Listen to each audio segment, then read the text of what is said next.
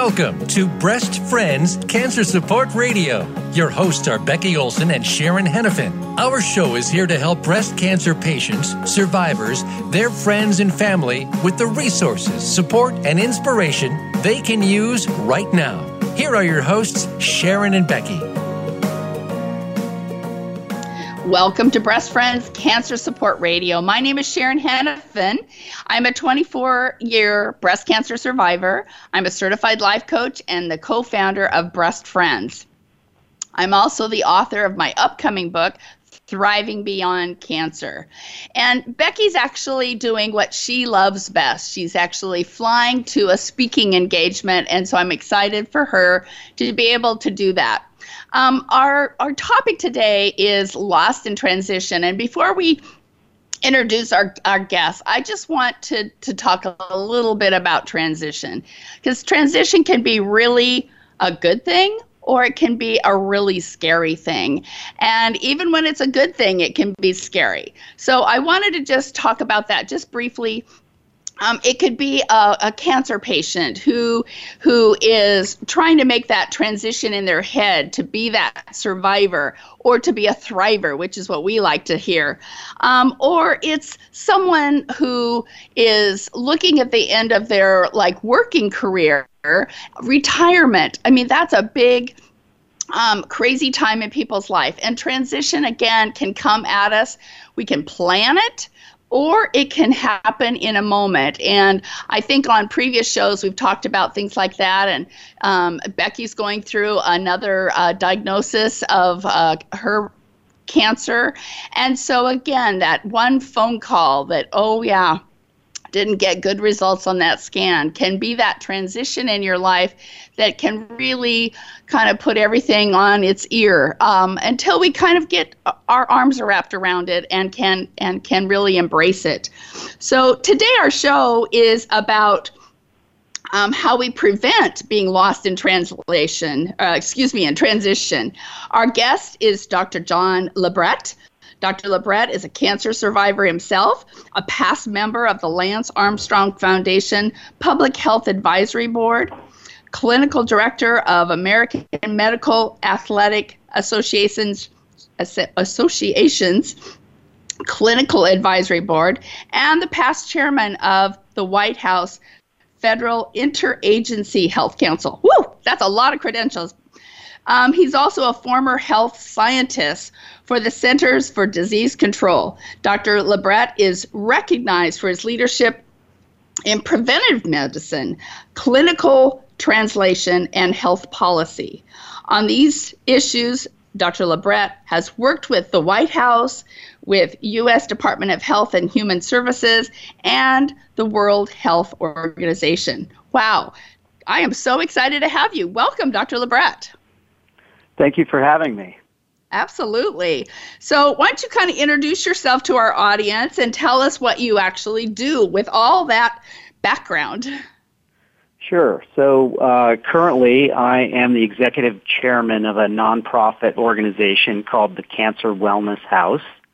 And the Cancer Wellness House provides wellness programs for cancer patients, survivors, caregivers, and family members. I am also the chairman and CEO of a company called Survivor Healthcare. Survivor Healthcare develops cancer survivor plans and manages those plans for cancer survivors.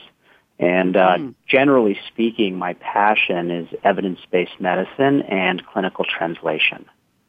Wonderful, wonderful. So, how did you get into this field?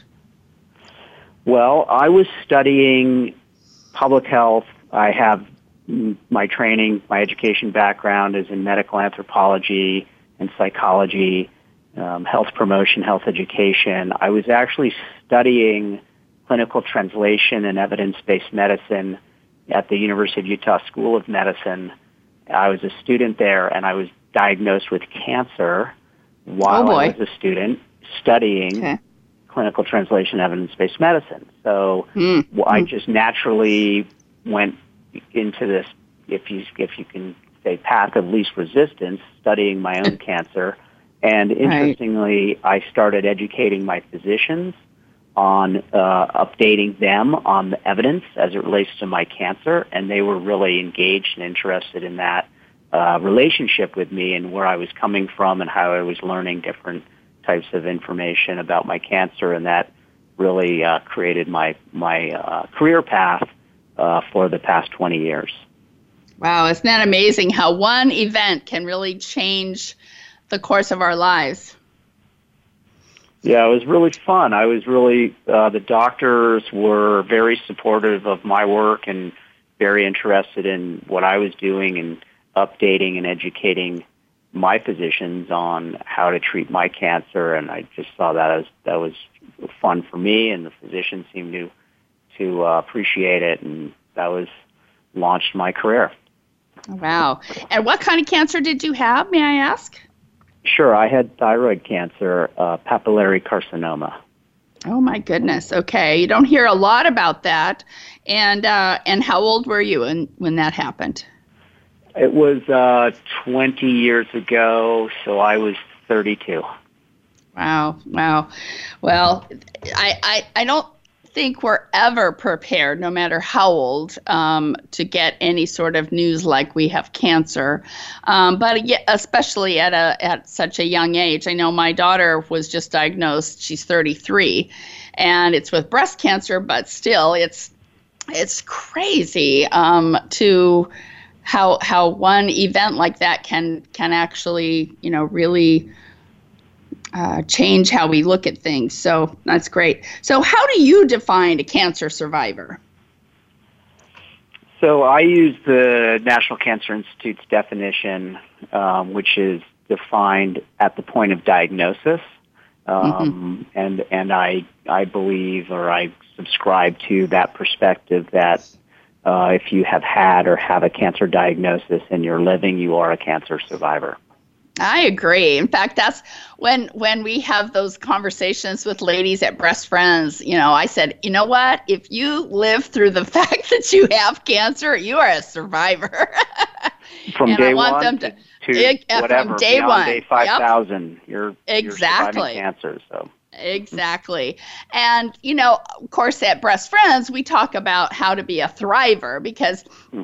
Survivor thinks about, you know, kind of, I don't know, there's a connotation about just kind of hanging in there, you know, and, and so we've kind of taken it to the next level and we want, when when treatment is over and you can really embrace the fact that you're you're finished with that and of course we know that that may not always be finished, as Becky's a good example. This is her fourth time going through this. But at the same time, you know, we can thrive even with cancer um, or hopefully beyond cancer. So, what are some of the greatest challenges you think you face in, uh, in this kind of work?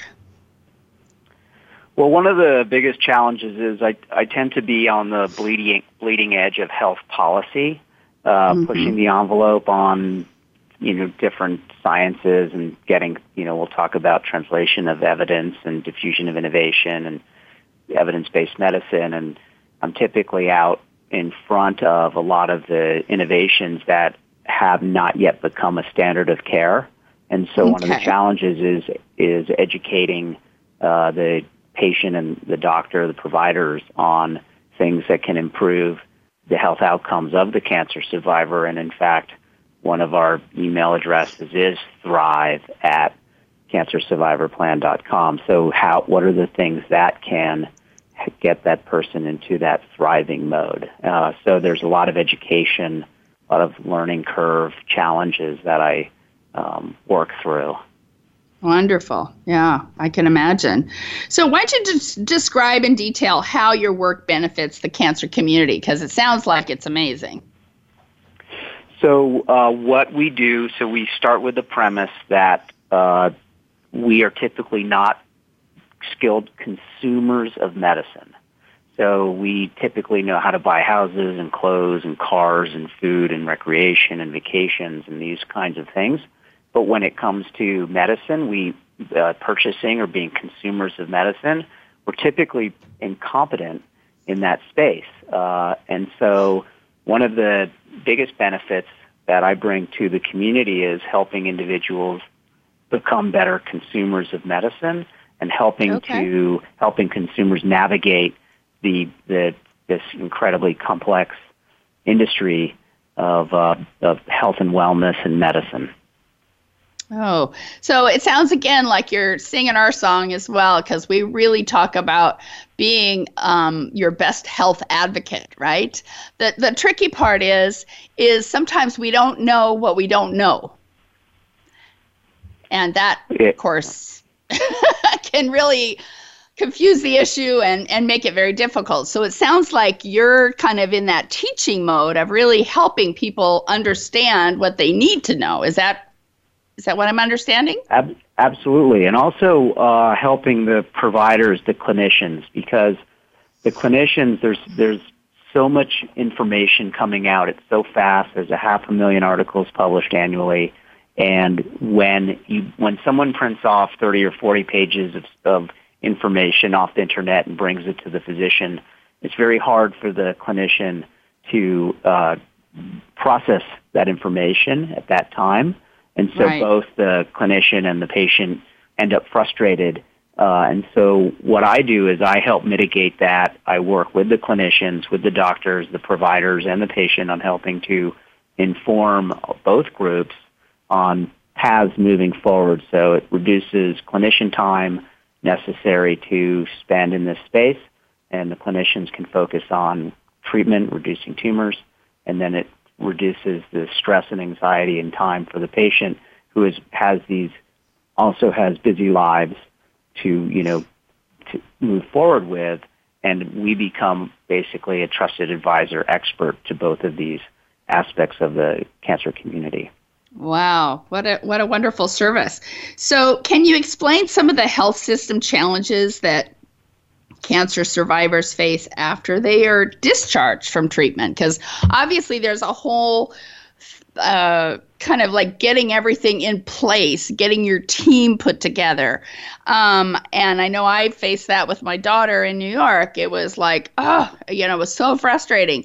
But once we finally got our team in place and she could get into her treatment, then things, things seemed to be kind of clicking along. But then you hit this place when you're finished with treatment. You know, your doctors are like, yay, you're done.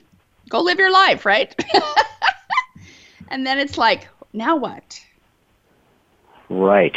So, okay. So the health system. So there's we can look at you know insurance aspects of the health system, time constraint aspects of the health system, the view- diffusion of innovation, or how we look at evidence-based medicine and clinical translation aspects of the health system. And there's also this this idea of this separation of mind and body that really occurred during the Renaissance um, with regard to you have these different, you know, industries within nested within medicine where that are that don't really communicate with each other, and we have you know pharmaceutical industry and the nutraceutical industry, and then we have all these terms complementary medicine, alternative medicine, Eastern medicine, Western medicine, traditional medicine, osteopathic medicine, naturopathic medicine, Ayurvedic medicine. So, so these are all aspects of the system. Um, and then we have our own human body system that we don't really know a lot about in terms of, uh, again, from a consumer perspective. Uh, what's what's really good for me? What do I need? What do I need to buy? Or who do, who do I trust? Or so so these are a lot. Of, there's a lot of system challenges, and again, what we do is we help integrate into these systems and help the the patient or the client, as we call them, uh, understand and navigate these these systems. Okay. Uh, yeah. Uh, uh, wow, that's a lot. And and so and and it seems like like I was diagnosed 24 years ago. I got done and I was kind of like, okay, bye. you know, come in once a year for whatever. Um, of course, now um, things are way different, and that's a good thing. Uh, there is a lot more follow up, a lot more, you know, uh, uh, range of what services are available. But again, that can be a hard thing for a patient because they're like, I don't know what I need personally. So that makes that makes sense. So can you describe some of the health issues that cancer survivors face? Sure, and, and I'll tie it back into the health systems issue. Um, so I, based on my cancer treatment, I'm at risk for osteoporosis, mm-hmm. stroke, mm-hmm. coronary artery disease, arterial fibrillation, bladder cancer, and leukemia. So these are the oh increased risk, risks I have early onset as a result of my having a, having had a thyroid cancer diagnosis and and subsequent uh, thyroidectomy and radiation therapy. So okay. these are my risk factors. These are, and then uh, breast cancer survivors, particularly now with some of the new immunotherapy drugs, these IO drugs have significant risk for early onset or, or sometimes immediate onset of cardiovascular disease. Obviously, there's peripheral neuropathies. There's, you know, all kinds of um, comorbidities, we call them, right? Okay. Right. So, mm-hmm. so let's tie it into the health systems issue. So I'm at risk for osteoporosis. I had a, I do a DEXA scan. So when I had my initial diagnosis, and I'm reading the literature, and I'm seeing that thyroid cancer survivors are at risk for early onset of osteoporosis. So uh, males typically don't get DEXA scans. It's not in a, the standard of care, right? So, mm-hmm. um, so I did a baseline DEXA scan. I mean, particularly males who are in their 30s, right? I mean, it's never, it's not a protocol. So I just self-prescribed a DEXA scan and had it done, and so I got a baseline on my bone density.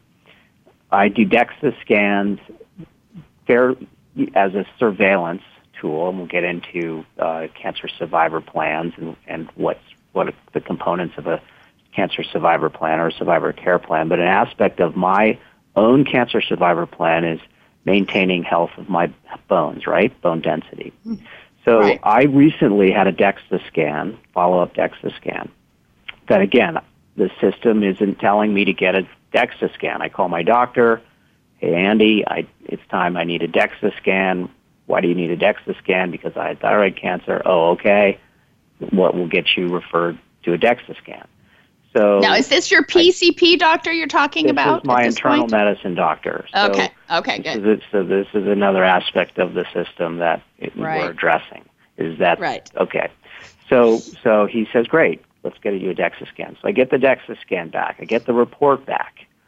I I uh, will get into medical error in, in a few minutes, but I get the report back, and on the report is a score for my bone density, and it's a it's a statistic, and it's basically based on the average post menopausal female is my score. it's on the report. Okay. Oh my gosh. So the, so the report comes to me. It's got my name on there, John Lebret, my age, male, birth date, you know, the whole the whole deal, all the data that they need to know that I am not postmenopausal female.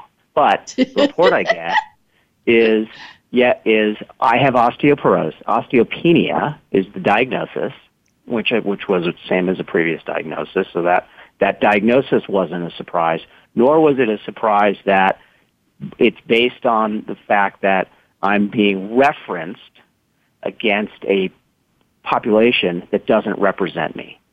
Oh, so yeah. So this is so so this is where we we have these uh, these these health risks, but we tie in then systems problems with the system, problems with medical error, problems with communication, problems with translation. So this, so just wrapped up in that one test are all these really, you know, in, in my opinion, kind of cool problems that we're solving for. Wow, so that's amazing. What it, what's important is I, based on what what we want to do and what we do is we want to go do a deep dive into the patient's medical record, which is rarely ever done, and determine what the risk factors are for early onset of disease, mitigate the onset of those disease through particular therapies, strategies, behavioral, um, nutritional pharmaceutical, whatever those are, and then also catch those things that have already progressed to a diagnosis and then manage those well so we can delay further onset or, you know, delay rapid rapid advancement of whatever that thing is. Okay, well, John, I hate to interrupt, but we've got to take a short break. So stay with us and we'll be back in a minute. Cool.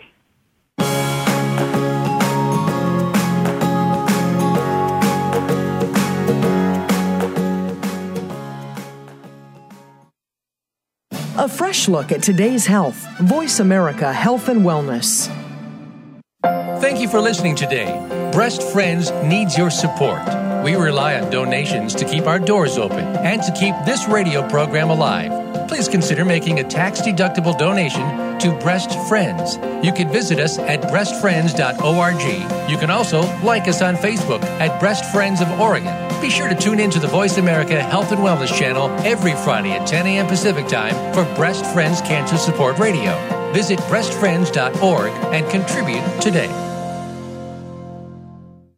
When a woman is diagnosed with cancer, she faces unique challenges. No one understands this better than the experts at Compass Oncology.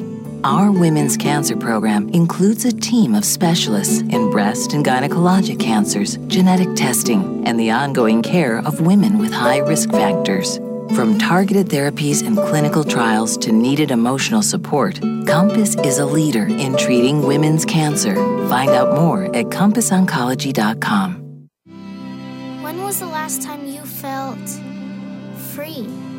It's time to uncover that feeling again with the compassion of a cross and shield and the power of a card that opens doors to the best hospitals and medical centers in all 50 states, giving you the freedom to love, to dream, to dance like no one is watching. Regence Blue Cross Blue Shield. Live fearless. Opinions, options, answers. Voice America Health and Wellness.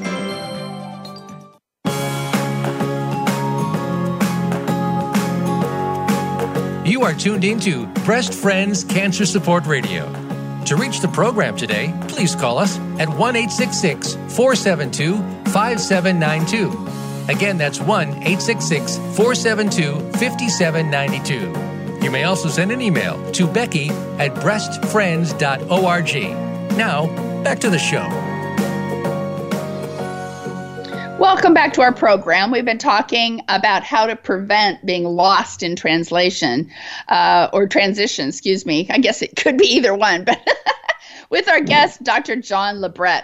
So I know um, we talked just briefly about uh, in your example before the break about how you went to your internist for um, understanding what's what's next and what you needed to um, what kind of surveillance you might need. But you know it's interesting. So how do oncologists and primary care providers like view your work? Are they intimidated by it, or how do how does it work? So generally, oncologists and primary care providers absolutely love what we do because uh, we we the the doctors are motivated to improve the health of their patients. I mean that's that's why they got into medicine, solve problems, improve patient health.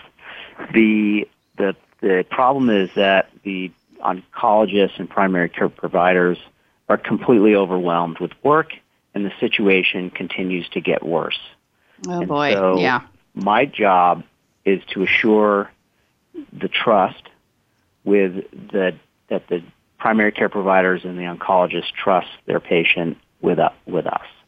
And then stated uh, when I had cancer and was keeping my uh, you know medicine, my protocols updated, there were doctors that were not in alignment with the things that I was proposing to do and I shifted to a new provider. So if the if the if a patient does not have a provider that they like or that they feel comfortable with or they're in alignment with, I think that not enough people are taking the initiative to to find a provider, find, as you mentioned, a group of providers, a team that they feel that aligns with their whatever it is, their philosophies, their ideas, their lifestyles, whatever those are, that, that you want a team of providers that are resonating with you. And so there are some providers who are either um, they don't understand what we're doing and they just don't want to be a part of it, or they are they're not they're not interested. They might be you know on the way to re- retiring, and it's there is some additional effort by the provider to engage in this kind of system. Sure. But generally, that, that makes sense. Providers yeah. love it. Okay, good. Well, and I know I went to a conference that was fascinating, and, and, there was oncologists there, and there were primary care physicians there, and they're trying to figure out, you know, when do you transition that patient from the oncologist to the PCP. And there was a lot of discussion about that, and a lot of people, mm, I guess, didn't agree. We'll put it that way. And so, again, many times this is. Um, driven by the patient too because of course a lot of times because they've had cancer they want to stay with their oncologist as long as possible but the reality is they really don't need the oncologist's expertise at this point in their life because they're cured. And but but again, that fear and all of that that we all go through um, makes it difficult to make that transition. So, are you finding that to be the case? That's exactly right. And that's we were talking about the systems, and this is part of the system. And this is what we've found this space that I just love, which is being that bridge. So this idea of lost in transition, which was actually the title of an Institute of Medicine book that was published specifically talking about the uh, challenges with patients moving from oncology to primary care, and there's there is a big gap, and that's precisely our role is filling that gap, and this is why we get such great support from the oncologists and the primary care physicians because we help, we literally bridge that gap. Uh, and that the, because of the population and can, and we're going to have 20 million cancer survivors pretty soon here, and cancer is going to replace heart disease as the number one cause of death in the U.S. Again, there, there's just an overwhelming in the system, and so we take that pressure off by shepherding that transition.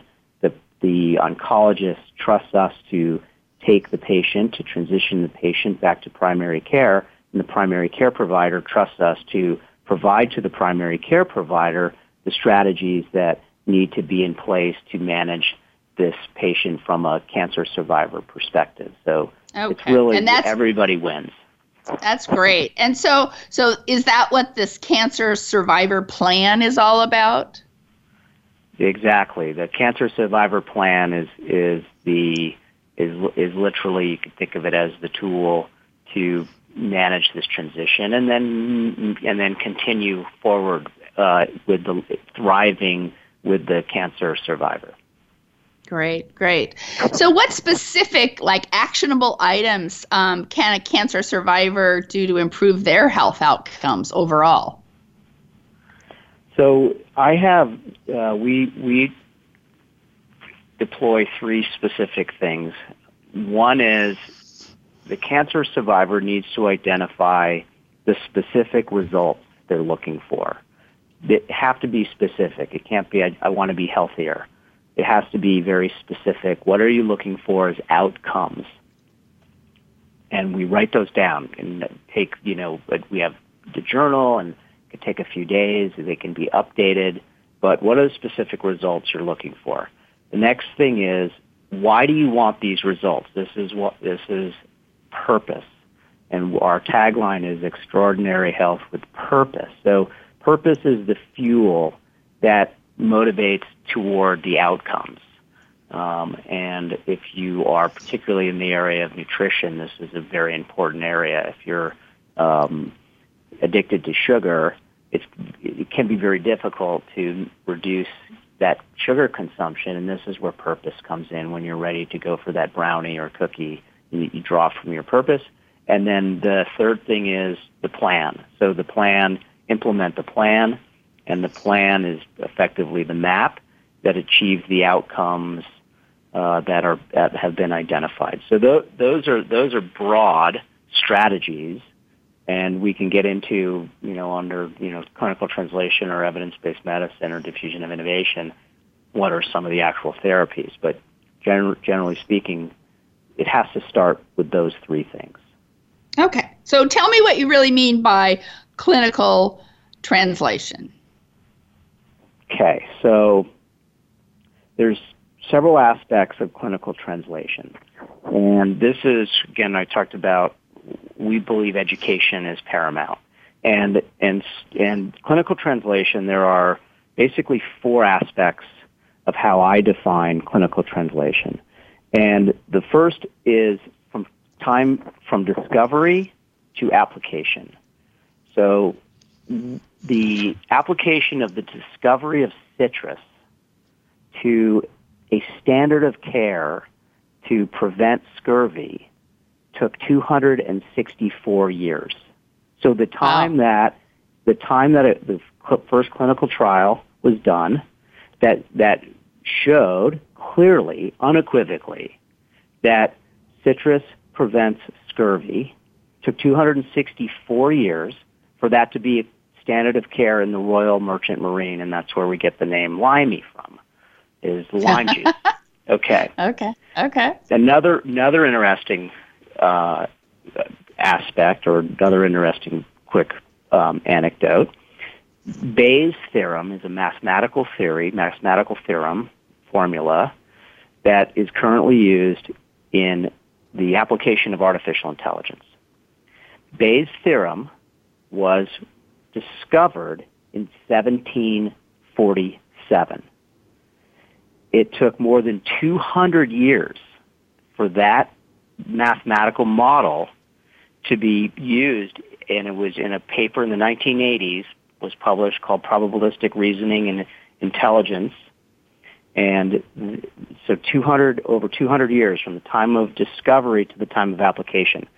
The theory was discovered in, in uh, 1747. The first time it was applied in medicine was 1951 to the to uh, look at the probability of lung cancer. So, so clinical translation. Right now, we've gotten that clinical translation or diffusion of innovation time framed down to 16 years. So, so fortunately, we're not at the 200 years anymore. But as patients, consumers, we don't want to wait 16 years to find out about a therapy that could save our life yeah, and it won't it won't save our life. Right. yeah. Yeah. So 16 years, right? So, so oh. that's a big problem. So that's that's yeah. one aspect of clinical translation. Second okay. aspect of clinical translation is the process from what what's called in vitro to in vivo, right? So the process from the petri dish model to the human model. So there's a you know there's a petri dish process in a lab, and then it goes to a mouse, and then it goes to a human. So that's a clinical translation process, and that can take decades and decades and decades, which is a big problem if, again, we're trying to save lives here and improve health outcomes. The third, the third is these what are called uh, the, the from experimental to widespread consumer applications. So we go from the human model, and then we we do in the human model we set up these very sophisticated double-blind, randomized control trials. And the time and the cost of these is staggering. So, right. but it, that's part of the clinical translation process. And then the last way I define clinical translation is literal translation from Latin to English. So this is where where one of our jobs is to educate the consumer what this Latin word itis, which is just which is inflammation. So you know what we we need to get things. You know, people say, you know, just can you just tell me what this means in English? So right. there's a literal translation uh, to help people understand the what these words mean, and then once you have that vocabulary, you can then be a better consumer. Mm. So Very the, complicated, the though. aspects of it, okay. It, it's yeah, it's. Uh, I mean, once you once you say, okay, I, I kind of got the, I understand the process. Then again, you're you don't have to know how the the in-depth details, but if you come across in vitro or in vivo, you're okay, petri dish, human, or you know, mouse model. I mean, you you you can start to feel more empowered in in okay. in this system. Okay, good. And so you also uh, the term emerging evidence um, keeps coming up. What what does that mean? Right. So for me, emerging evidence are data that seem to point to a reasonable and actionable therapy or behavior that will probably turn out to be a correct assumption. So what I'm always looking for is what it, what and, and understand I'm coming from a you know egghead you know not real science geek paradigm, and I'm looking for things in the in the science because again, imagine this gap between the known and the applied known, between discovery and and application, about 16 years. So I'm looking ahead, if you will, 16 years, but it's you know it's retrospective, right? And I'm saying what is going to be what is, what are we going to discuss? What are we going to start using in almost 20 years from now that we could start applying now? So, oh, good. So does that make sense? So, yeah. So it's emerging evidence. So the evidence is emerging, to coming. You know, it's starting to get clear to me that this is something that we, as consumers of medicine, should start to seriously consider as an application toward thriving. And this might, and, and because our doctors are seeing patients all day long, you know, there's 10 minute visits and four minute conversations, we're not, they're not able to keep up with the evidence. So our job is to do that education and informing. And then there's strategies on, on basically the kinds of emerging evidence whether or not this is something we should start trying out uh, or we should wait for more evidence to be revealed before we should start uh, deploying these as as therapies. yeah, moving forward. That makes sense. So, well, you know what? We got to go out to another break. So stay tuned and we'll be back in a minute.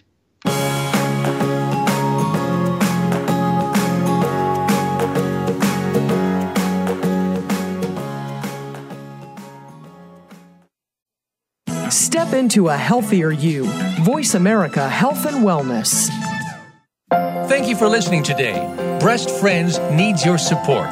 We rely on donations to keep our doors open and to keep this radio program alive. Please consider making a tax deductible donation to Breast Friends. You can visit us at breastfriends.org. You can also like us on Facebook at Breast Friends of Oregon. Be sure to tune in to the Voice America Health and Wellness channel every Friday at 10 a.m. Pacific Time for Breast Friends Cancer Support Radio. Visit breastfriends.org and contribute today. When a woman is diagnosed with cancer, she faces unique challenges. No one understands this better than the experts at Compass Oncology. Our women's cancer program includes a team of specialists in breast and gynecologic cancers, genetic testing, and the ongoing care of women with high risk factors.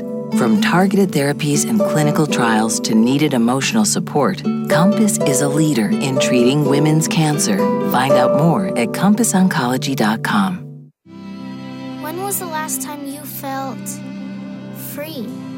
It's time to uncover that feeling again with the compassion of a cross and shield, and the power of a card that opens doors to the best hospitals and medical centers in all 50 states, giving you the freedom to love, to dream, to dance like no one is watching. Regence Blue Cross Blue Shield. Live fearless. Opinions, options, answers. Voice America Health and Wellness.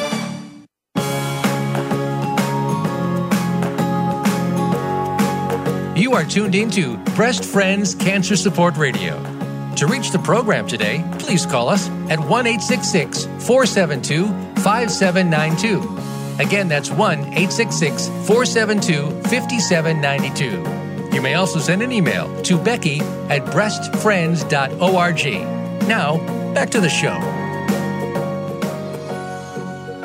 Welcome back to our show. Uh, we've been talking about how to prevent being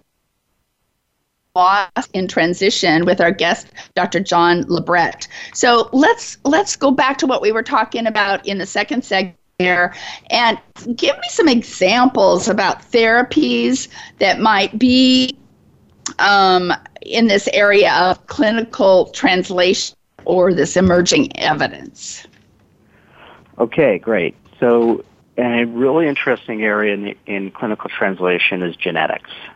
Uh, in the news, lots of interest, maybe not so much the same amount of understanding. Right. Or, you know, we're talking about us as consumers of genetics.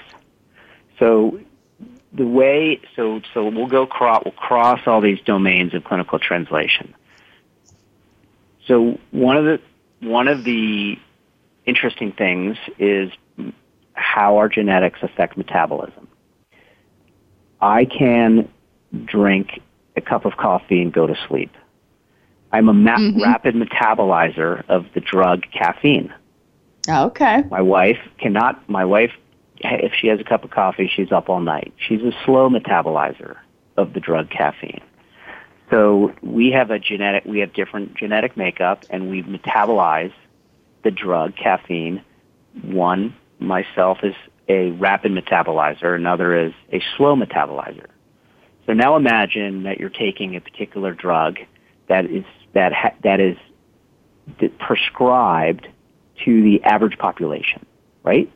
Now, if you mm-hmm. are a slow metabolizer of that drug, that the drug is going to build up into your system, and that mm. buildup could cause significant harm to your organs. Could be, you know, pick one. On the other hand, you could be a rapid metabolizer of that drug and you're taking it and it's not having its intended effect because you are processing, metabolizing that drug too rapidly for it to be working. And there's actually a third group that there that you don't metabolize it at all. So oh, wow. we know that. So we know that you take 30 per, about 30 you take a, any particular drug, about 30% of the population, that drug does harm, damage, okay? About 30% of the population it actually works, and about a 30 percent of the population it does nothing. You, you you would be you would be more served just you know having some M and M's because it's more fun than taking the drug. Okay, so okay. So, regardless, you know, sugar issue aside. Okay. Yeah, right. so, so that so now we so now we're that's the translation of of knowledge about how genetics affect metabolizing drugs. That's pretty simple to understand. Okay. Now, now we'll go to go a little deeper. I'm at risk for cardiovascular disease and stroke. My doctor was ready to prescribe two particular drugs. It one of two gave me a choice of two particular drugs to reduce my risk for cardiovascular disease and stroke. I had a pharmacogenetic test done. Okay, pharmacogenetic test done to determine what is my what is my genetic makeup related to metabolizing very particular drugs on a list. There's about 200 drugs that we can determine your individual ability to metabolize that drug. I do not metabolize these two particular drugs, which wow. are the most prescribed drugs for cardiovascular disease risk. Huh. So I went back to my doctor and said to my doctor, I can't take these drugs. I do not metabolize them. Here is my genetic report that shows my CYP variant. And we won't get into that because it's, it's not necessary at this point. But so then I, that updated my clinical strategy based on, based on my genetic report. Now we're into the actual application of the translation of the innovation.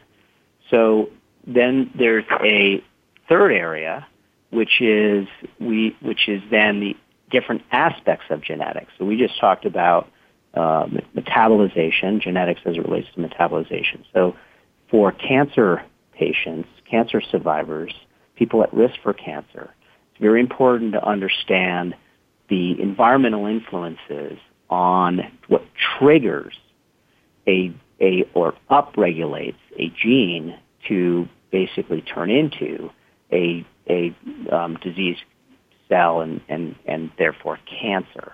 And and we can also there's this very fascinating field called epigenetics, which is how our behaviors, our food, the things we eat, the things we do, the air we breathe, the behaviors, and you know nutraceuticals and pharmaceuticals that can actually up and down regulate genes. So to translate that concept, if you're at risk for, you could be at, have a genetic risk to have corns on your feet. Okay, if you never put on a pair of shoes, you will never get corns. Shoe, the shoes is the environmental mm-hmm. trigger to right. getting corns on your feet. So, so what we need to do is we need to understand what are what are your genetic risk factors and how can how can we mitigate the triggering, the upregulating of that gene that triggers some disease. So that's that's those are that's those are descriptions in the space of clinical translation. Okay, so I've got a question. So, um, for instance, you say you you quickly metabolize caffeine, but in this example, there are these other drugs that you needed for uh, reducing your risk for heart or stroke problems. You didn't. So it, there's no other way other than to get this genetic panel to really figure out what. I mean, how does that work? So um, the, no, that's the, a. The get, yeah, it's complicated, I'm sure.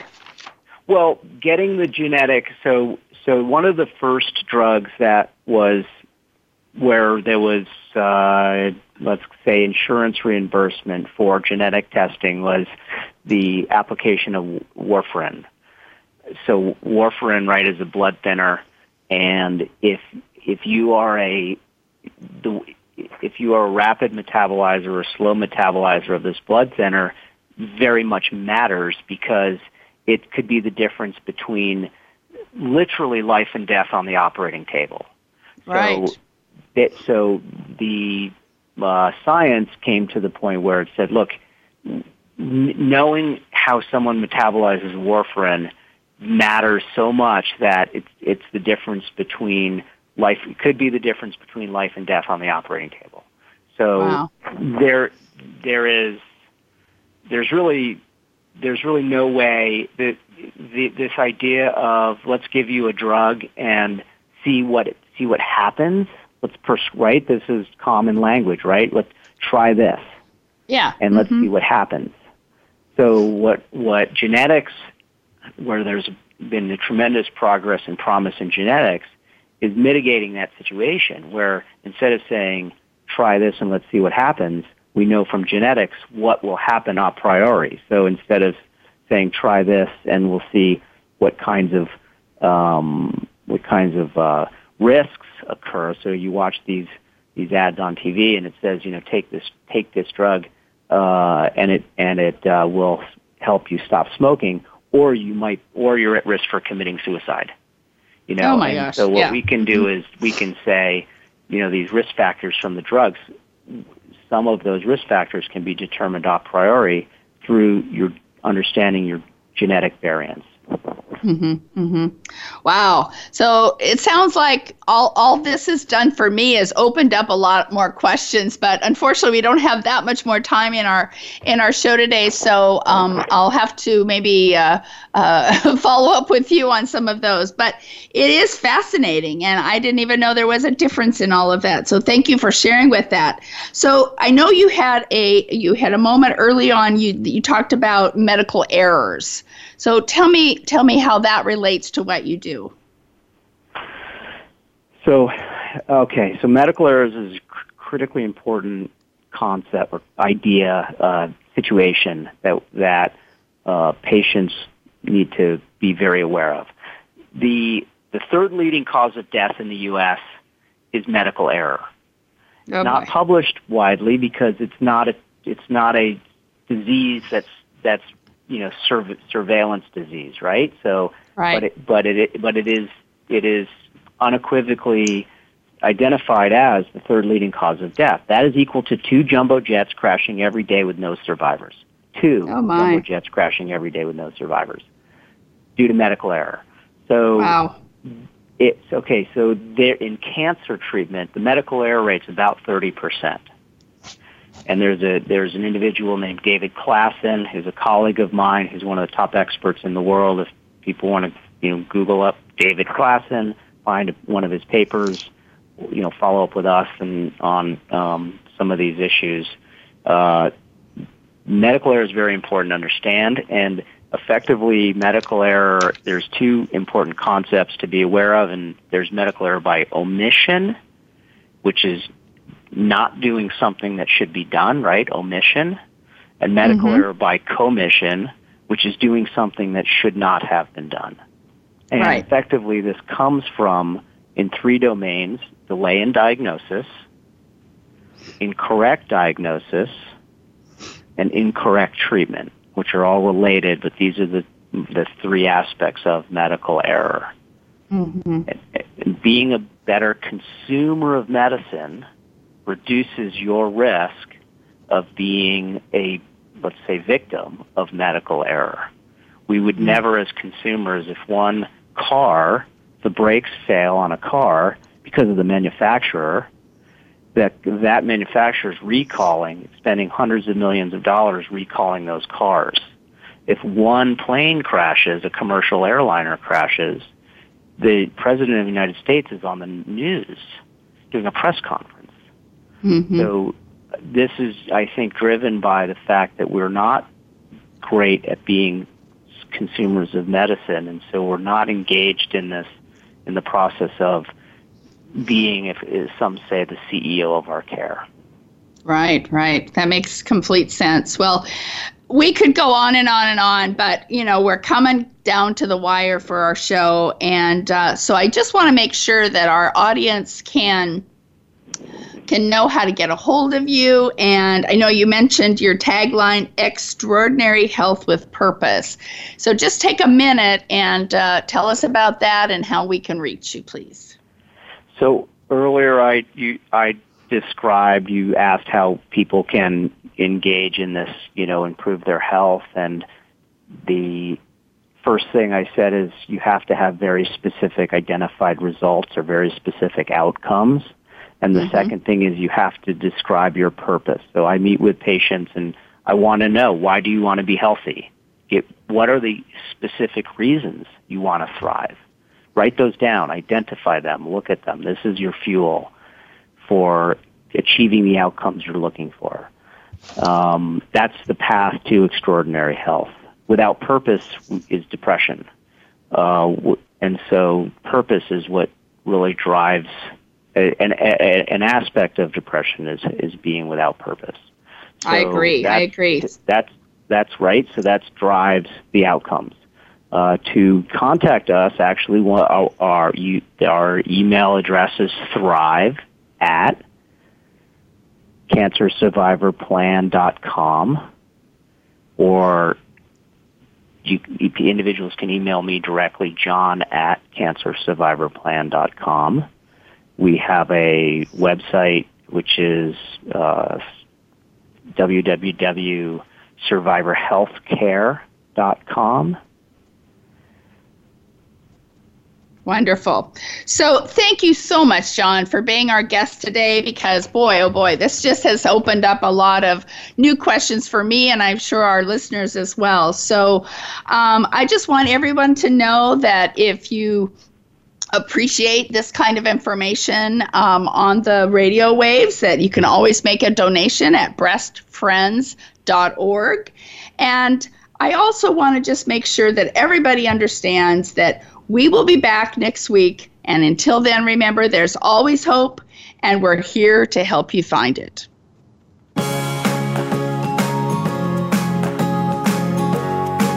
Thank you for listening to Breast Friends Cancer Support Radio. Please join Sharon Hannafin and Becky Olson again next Friday at 1 p.m. Eastern Time, 10 a.m. Pacific Time on the Voice America Health and Wellness Channel. There is always hope, and we'll help you find it. We'll talk again next time.